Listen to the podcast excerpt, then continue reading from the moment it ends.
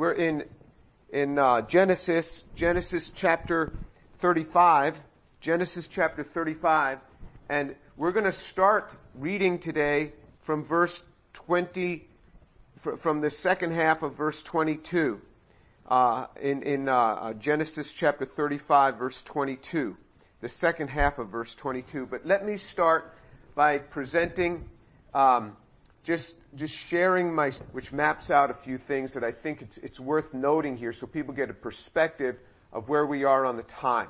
So Abraham Abraham had Ishmael by Hagar and then he had Isaac by Sarah 14 years later. So the age between Ishmael and Isaac was about 14 years difference.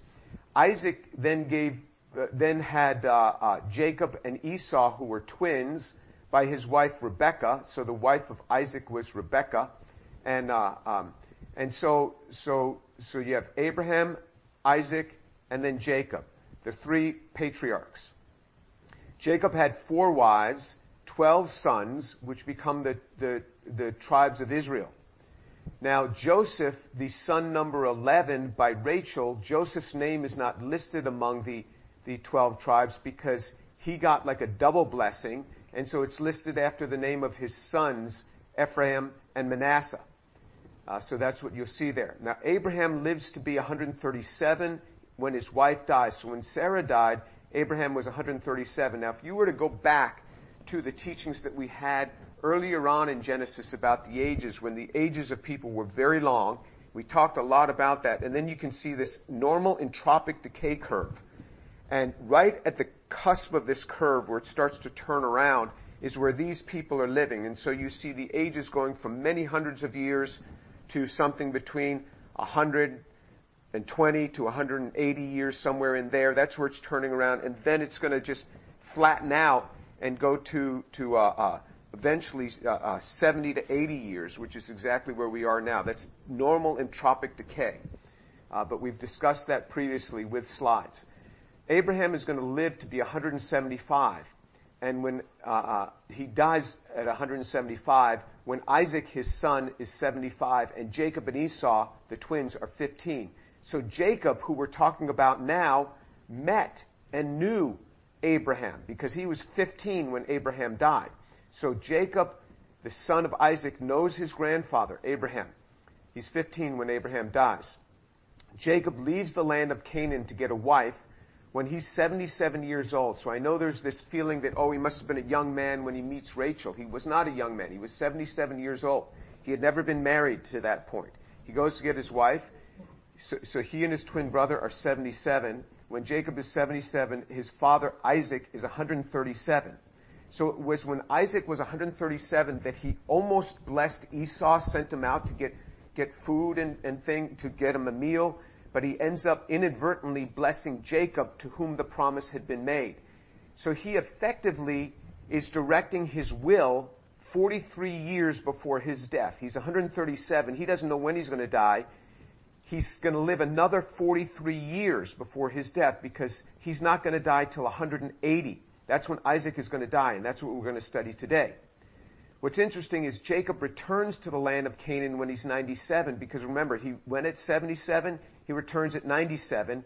He was 20 years in Padan Aram, uh, with, with, uh, with, with, the, the, with where he got his two wives, Leah and Rachel, and their two maids uh, as wives as well. So Isaac is now 157, because 20 years from 137 to 157 when Jacob returns to the land of Canaan. Therefore, Jacob and Isaac spend 23 years living close to each other and likely interacting quite a lot over that 23 year period. Jacob's going to live in Shechem eight or nine years. He's going to live in Bethel one to two years, about two years. Then he's going to live 12 years in Hebron, very close to his father Isaac. I mean, just right there by his father Isaac for 12 years. Isaac, therefore, is going to witness Jacob's grief when Jacob loses his son Joseph. So when Joseph is 17 and Jacob learns that he's been he, he, has been told that he's been torn by animals and he doesn't live. Isaac is going to see his son's grief. And it's very hard for a father to see a, a child's grief, for mother or father to see their child grieving. He's grieving over the loss of his, his precious son Joseph when Joseph was 17. So Joseph knows his grandfather Isaac for 17 years. For 17 years he grows up around his father, his grandfather Isaac. And so, so Joseph knows his grandfather Isaac.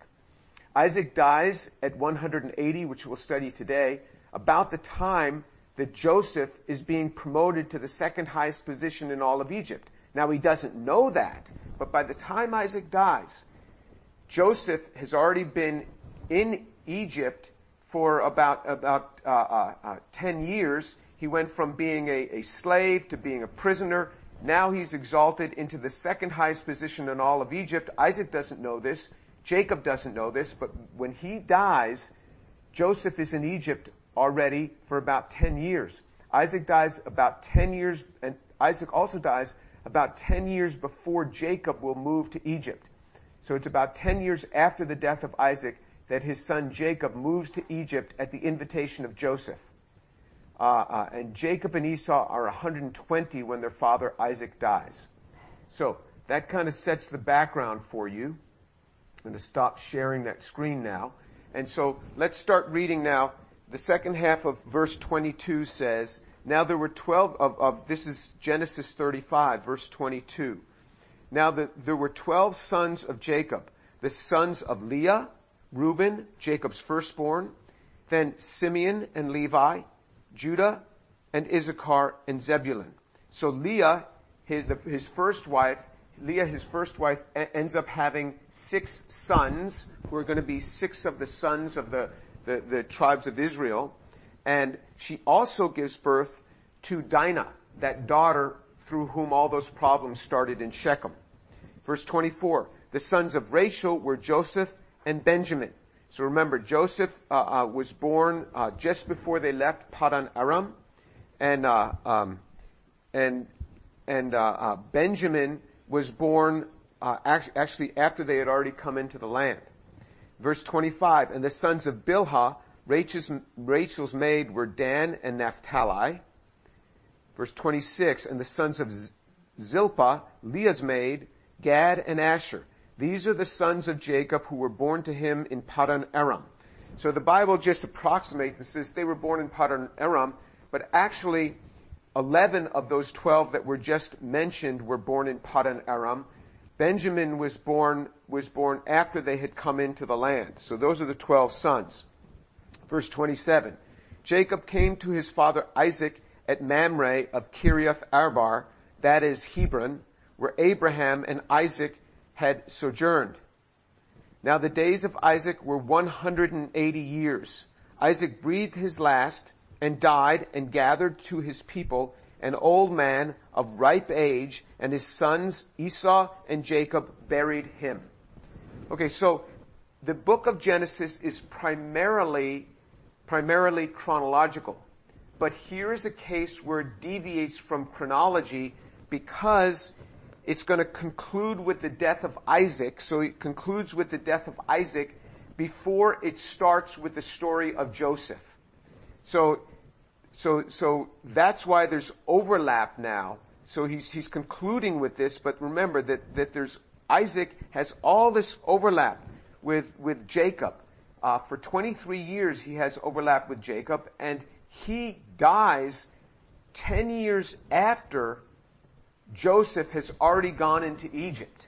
And so, so the Bible is just ending this story with Isaac before it goes through the genealogy of Esau, and then in the next chapter, after, in chapter 37, we'll start in the story of Joseph.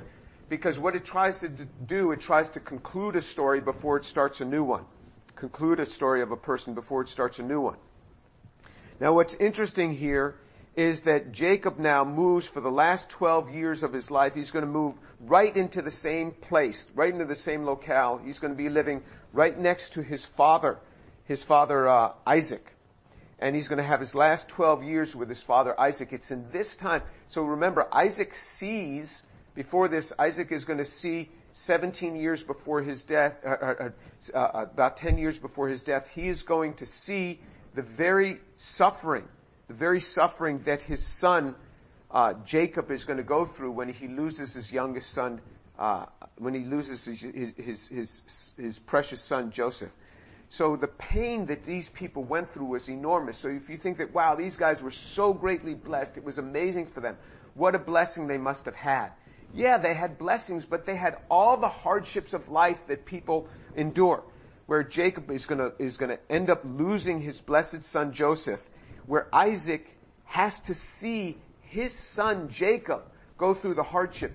You know, once my, my, uh, um, my, one of my granddaughters, they, they thought they had a problem with her eyes and they were, were very worried about her. And the thing that concerned me most was certainly I was concerned about my granddaughter, but to see what was happening to my daughter when my granddaughter was, when, when she feared for the, the, the, the welfare of my granddaughter.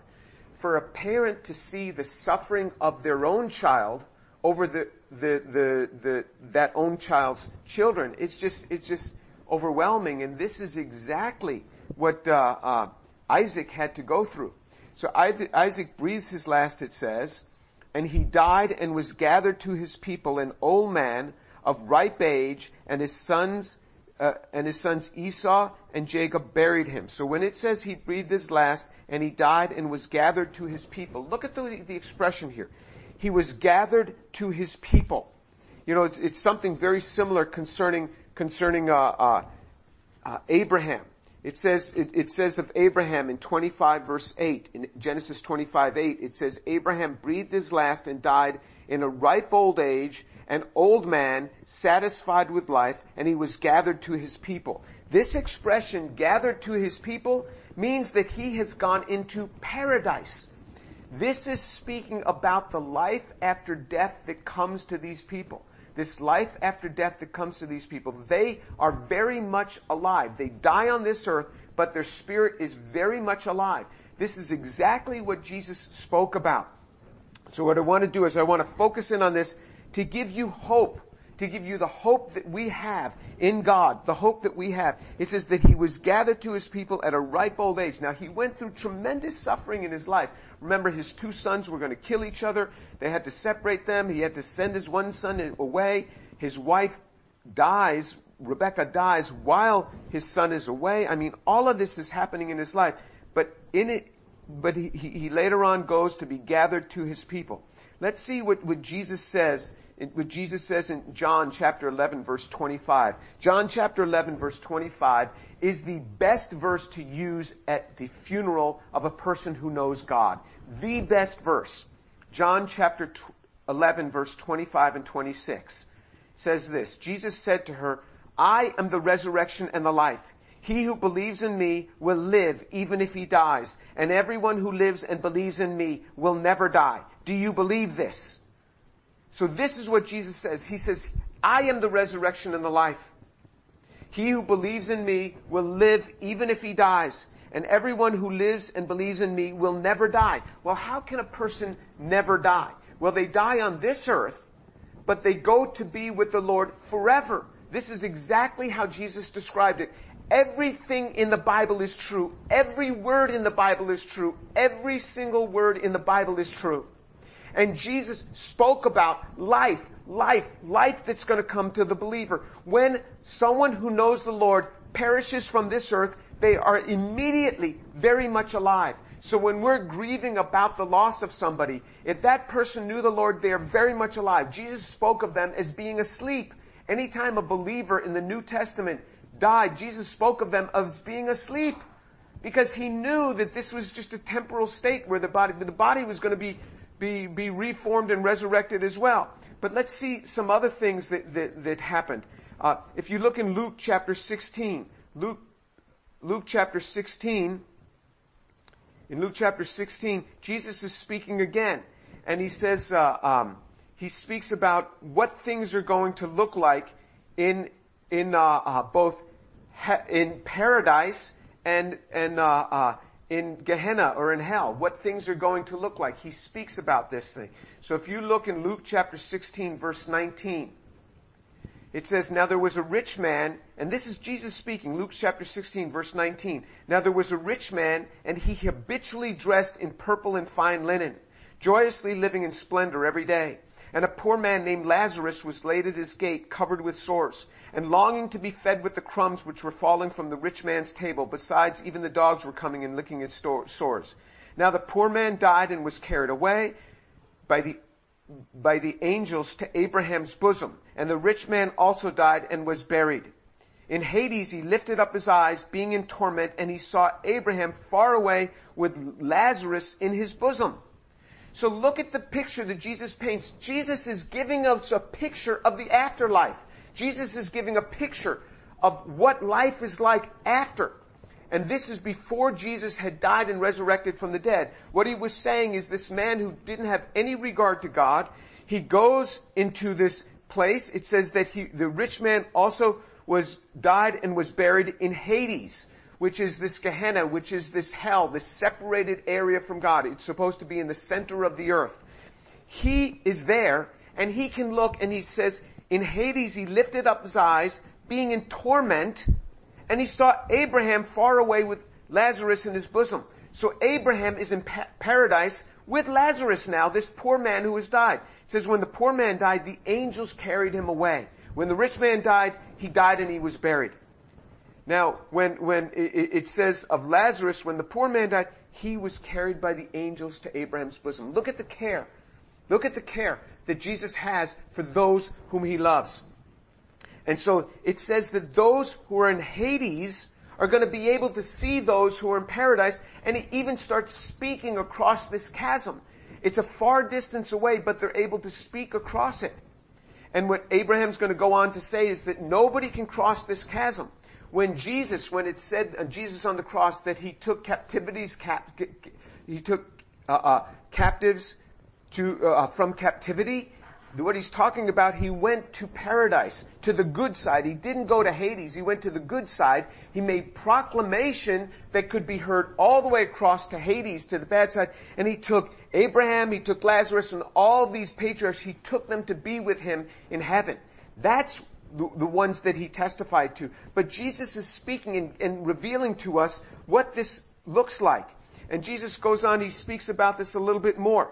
So if you look in Luke chapter 13, in Luke chapter 13. This is Jesus speaking. Jesus speaks more about this.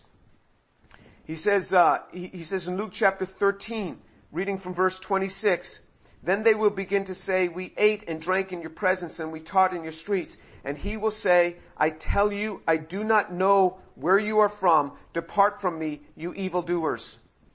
In that place there will be weeping and gnashing of teeth when you see Abraham and Isaac and Jacob and all the prophets in the kingdom of God, but you yourselves will be thrown out. And they will come from the east and the west and the north and the south and recline at the table in the kingdom of God. Look what he says. He says that you folks who didn't know me and I didn't know you. He says, and this he's even speaking to the Jews. He's speaking to the children of Israel. He says, I didn't know you. You're going to be separated, but he says, in that place there's going to be weeping and gnashing of teeth where you are when you see Abraham and Isaac and Jacob. He's testifying that Abraham, Isaac, and Jacob are very much alive. Even though this is the New Testament, long after Abraham and Isaac and Jacob have died, he said, you're to look across and you're to see Abraham, Isaac, and Jacob. And you're to be able to see them and then there's to be weeping and gnashing of teeth because you're separated from them. And then there's to be lots of people coming from the, they will come from the east and the west and the north and the south, and they will recline at the table in the kingdom of God. They're to sit, this is speaking of the Gentiles, those who don't, aren't of the kingdom of Israel. He's saying, you who are of the kingdom of Israel are going to be cast out because you don't know me. Those who know me, they're going to come and they're going to eat with Abraham, Isaac, and Jacob. If you know the Lord, you're going to be eating with Abraham, Isaac, and Jacob at the same table. That's what it says. Look at the promise that he has for us. This is why he says that, that uh, Isaac was gathered to his people. Isaac wasn't perfect. No way. We showed all the problems that Isaac had. We're not, not going to belabor that again today. But he was gathered to his people. He was a man who was a believer and he was gathered to his people. And so you see that. Now let, us let's, let's let's look at, at an, another verse here. It says, uh, um, in Exodus chapter 3 verse 6. In Exodus chapter 3 verse 6, God appears to Moses. God appears to Moses. So this is hundreds of years later. God appears to Moses and he says in Exodus chapter 3 verse 6, I am the God of your father, the God of Abraham, the God of Isaac, and the God of Jacob. God describes himself as the God of Abraham, Isaac, and Jacob. That's how he describes himself. Uh, and so th- this is this is the way that he's describing himself. He's describing himself as the God of Abraham, Isaac, and Jacob. Um, now, if you look in Luke again, Luke chapter twenty, this is amazing. In Luke chapter twenty, they are the the Sadducees are questioning him about about uh, uh, there being a life after death. And Jesus very much underscores this. Remember, every word that Jesus speaks is absolutely true. Jesus is revealing to us what the afterlife is like. And these come as questions to Him. These come as questions to Him. And this happens.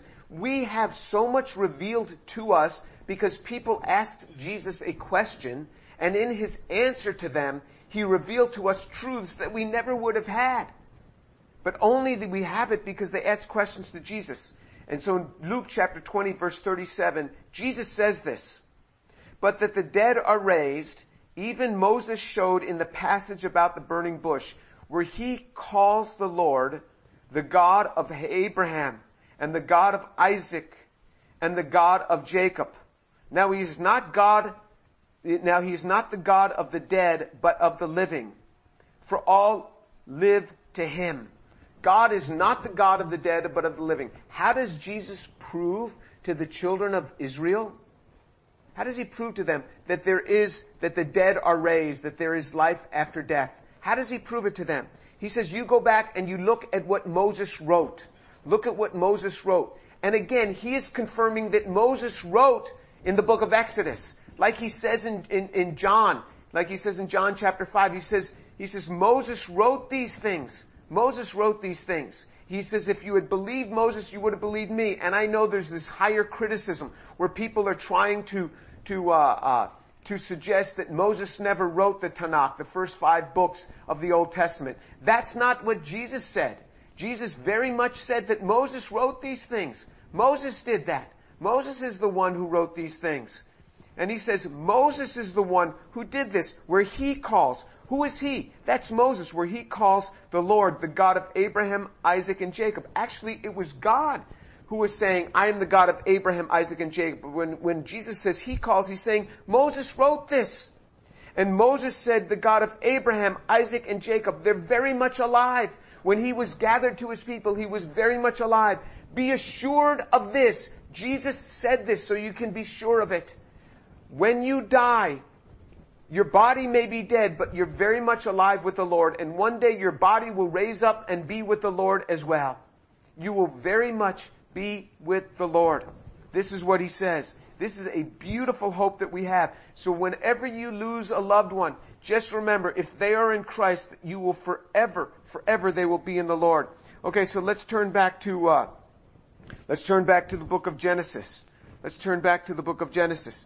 When he says, Isaac breathed his last and died and was gathered to his people, an old man of ripe age, and his sons Esau and Jacob buried him.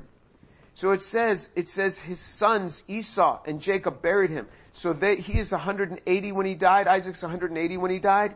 So remember, Jacob and Esau were twins. They were born when, when, uh, when Isaac was 60, which means that Esau and Jacob must be 120 at this point. So they're 120 years old at this point. And so they're burying their father. But you see, Esau is together with Jacob burying his father. Esau's together with Jacob burying his father. So these two had become friends again. Remember when they came, when, when Jacob came into the land, when Jacob came into the land, uh, uh, he was very afraid of, of what was going to happen when he met Esau. But they're friends again. You know, it's interesting. Esau was, had been a real tyrant. And uh, it doesn't say many good things about him in the New Testament at all. But it's interesting, as, as uh, Matthew Henry says, when, when, when someone's bad, God can either tie their hands or he can change their hearts. And in this case, he changed Esau's heart. Esau is friendly enough with Jacob that they get together and they bury their father. Children really ought to be there to bury their parents. If at all possible, children ought to be there to bury their parents. And this is what the scriptures say. And so then in chapter 36, it talks about the generations of Esau. So we had just talked about the children of, of uh, um, the children of Jacob. Just, just above this, we talked about the 12 sons of Jacob where it mapped this thing out. Now it's going to talk about the offspring of Esau. Why would he talk about Esau? We need to have the documentation of what's going on with, with Isaac, with, with Jacob. We need to have the documentation of what happens with the patriarchs because Jesus, the life of Jesus, has to be mapped back, all the way back through to Abraham. And then Abraham all the way to, to uh, Adam.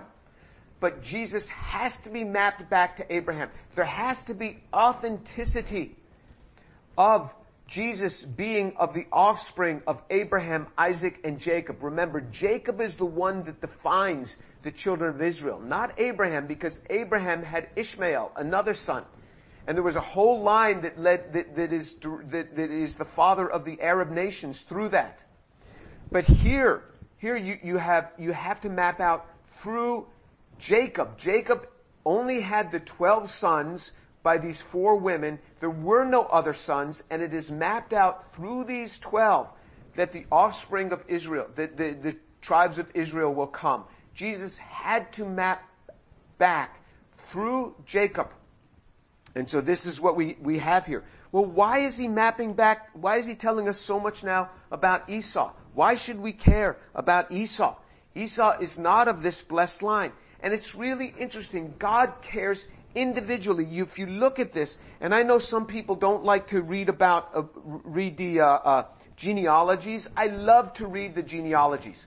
If you don't like to read the genealogy, your taste is corrupt. God has the genealogies there for a reason. He would not have put it there if it was not absolutely critical for our reading and our study. And he maps out these, these children of Esau. He maps out their, his children and their wives. He says, now these are the, record, the records of the generation of Esau. That is Edom. Esau took wives from the daughters of Canaan, Adah, the daughter of Elon, the Hittite, Ohilalama, Ohilibama, the daughter of Anah, and the granddaughter of Zibeon, the Hivite. And so we had read about these women before. They used slightly different names, but names names can vary in the Bible even for the same person, but you can track it by who were their wives and who were their fathers. And you say, well, why would they use different names? Well, why do we use different names today? Uh, my name is James. When I was when I was a boy, they called me Jimmy. When when I got older, people now call me Jim, but my name is James. So if they're going to write about me in a few thousand years, they're going to people say, well, what, why, why did they do that? Why did the guy have three names? Well, I don't know. This is kind of like what we do even today. Sometimes they're called different things. And so it, it maps out these women and it maps out name by name and even mentions the wives here. Also Basemath, Ishmael's daughter, the sister of Nebi, Nebaioth, and Adah bore Eliphaz to Esau, and Basemath bore Ruah. And so you see going on and on, naming names. And then you get into verse 7. In the verse 7 it says, For their property had become too great for them to live together and the land where they were sojourned could not sustain them because of their livestock. So let me read verse 6. Then Esau took his wives and his sons and his daughters and all his household and all his livestock and his cattle and all his goods which, which he had acquired in the land of Canaan and went to another land away from his brother Jacob. For their property had become too great for them to live together and the land where they had sojourned could not sustain them because of their livestock. So it wasn't like Esau just left right after the funeral. Remember when Jacob had come back into the land, 23 years earlier when he had come back into the land, already Esau was living in that region down by the Dead Sea. Way down on the west side of the Jordan, on the west side of the Dead Sea, he was living in that barren area where you have to have a lot of area to feed your cattle. And we know that area is barren today, and we know it was barren at that time as well. We know it was barren at that time. And, and, uh, uh, the re- so, so let me, let me point out a couple of things here. So you, so you see that, that, uh, um, it says that, that he moved away from his brother. If you look in, in chapter 27 verse 39 of Genesis, chapter 27 verse 39, so another verse that we had already read, chapter 27 verse 39, then Isaac his father answered and said to him, behold, away from the fertility of the earth shall be your dwelling, and away from the dew of heaven from above. This was the prophecy that Isaac had given to Esau. He says, you're going to be away from the fertility of the earth, away from the dew of heaven from above. What Isaac had said of him is exactly what came of Esau. He was away from the fertile land. He was away from the land of Canaan. He was down by the Dead Sea on the, what is the present day Jordanian side of the Dead Sea. He was even there before Jacob returned into the land. Remember Jacob meets him and says, I'll, I'll come down to Seir, which is that region there, and I'll meet you there. He's already living there. Well, why would he have moved there so early? Because of his father's prophecy. Because his father had said, that's where you're going to move. And he recognized that his brother got the blessing. His brother got the blessing. His brother got the land. And even long before the death of Isaac, even though it's written right after the death of Isaac, remember, he just, they're just finishing up the story about Isaac. And he's already moved according to the, the prophecy. And he moves into this land. And so, so we know that it's barren. And so if you turn back to Genesis chapter 13, I mean, we've covered all of this, but, but I want to bring it back to your remembrance. It's, it's just amazingly striking. Genesis chapter 13. Genesis chapter uh, 13, and we're going to look at verse uh, of Genesis chapter 13, verse um, 10. Genesis chapter 13 verse 10. Lot lifted up his eyes and saw all the valley of the Jordan, that it was well watered everywhere. This was before the Lord destroyed Sodom and Gomorrah, like the garden of the Lord, like the land of Egypt as you go to Zoar. Okay, so before Sodom and Gomorrah were destroyed, that valley of the Jordan, on the west side of the Jordan, which is now the, the country of Jordan, down by the Dead Sea. You go there now, it is totally barren. That is where Sodom and Gomorrah were, and the other three cities that were destroyed with them. At that time, when Sodom and Gomorrah there, it was plush like the garden of the Lord, like the garden of Eden, like Zoar, that top of Egypt where you have the five rivers. That's what it was like. But now, after the destruction of Sodom and Gomorrah, it is a wasteland, a desert. That is exactly where Esau lived. That's where he lived. And it's that region that is present day Jordan and Saudi Arabia. That is where, where Esau lived. And so you can see this. He separated from his brother even long before this because he knew his brother had that land. He was going to be coming back. His brother had that land. He was going to be coming back and his, his cattle was great. He better move out of that land. And he had done it. Exactly as was prophesied by his father, he did it. Every word in this Bible is true. Every word. You can absolutely bank on it. It is so precious. I love the Word of God.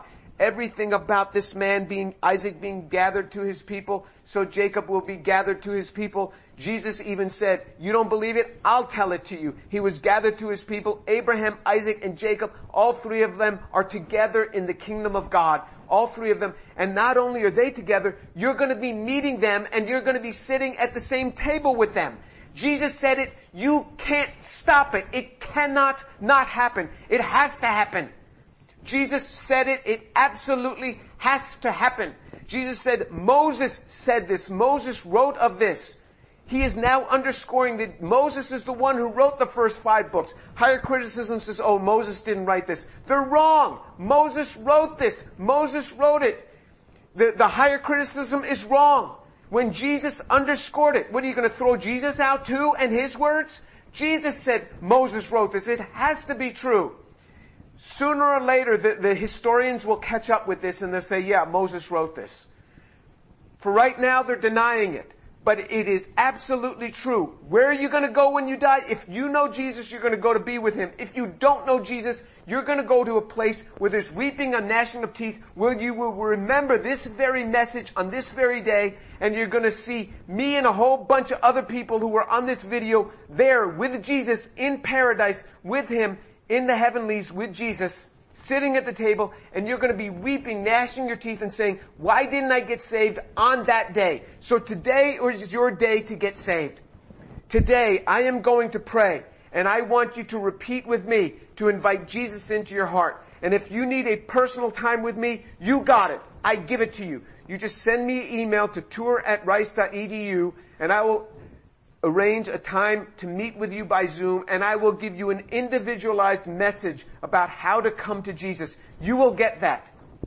You will get that even today if you want it. I'll do it. I'll meet with you today. And, and uh, I will meet with you anytime to tell you about Jesus. Because I don't want you to be in that place of weeping and gnashing of teeth and you say, well, God would never send anybody to hell. Then you, you gotta call Jesus a liar. They send themselves to hell because they didn't choose Him.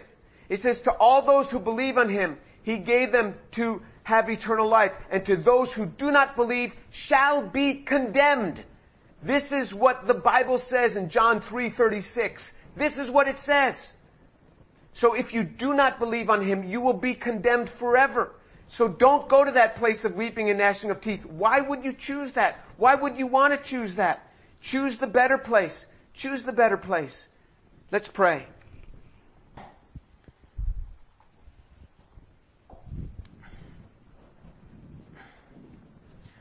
Lord Jesus, I thank you so much for your word because everything that you have said will come true. Everything that you have said will come true. Thank you, Lord, so much for your word. Thank you, Lord, that you underscored with Isaac that he was gathered to his people. And then Jesus confirmed it, that Abraham, Isaac, and Jacob, they're all together. And that all those who believe will be together with them. And so, Lord, I pray this day for those who are on this call on this Zoom call who are not believers, that they will pray with me this very moment and repeat with me, saying this, Lord Jesus, forgive me because I am a sinner. I believe that Jesus Christ is Lord and I commit my life to Him. And I believe that Jesus Christ has risen from the dead. Thank you, Lord Jesus, for dying for me. And Lord, now I pray for these young people that you just give them a burning fire in their heart, passion for the Word of God, that they would believe you and believe your Word and take hold of it. Lord, work in their lives, I pray. In the name of Jesus. Amen.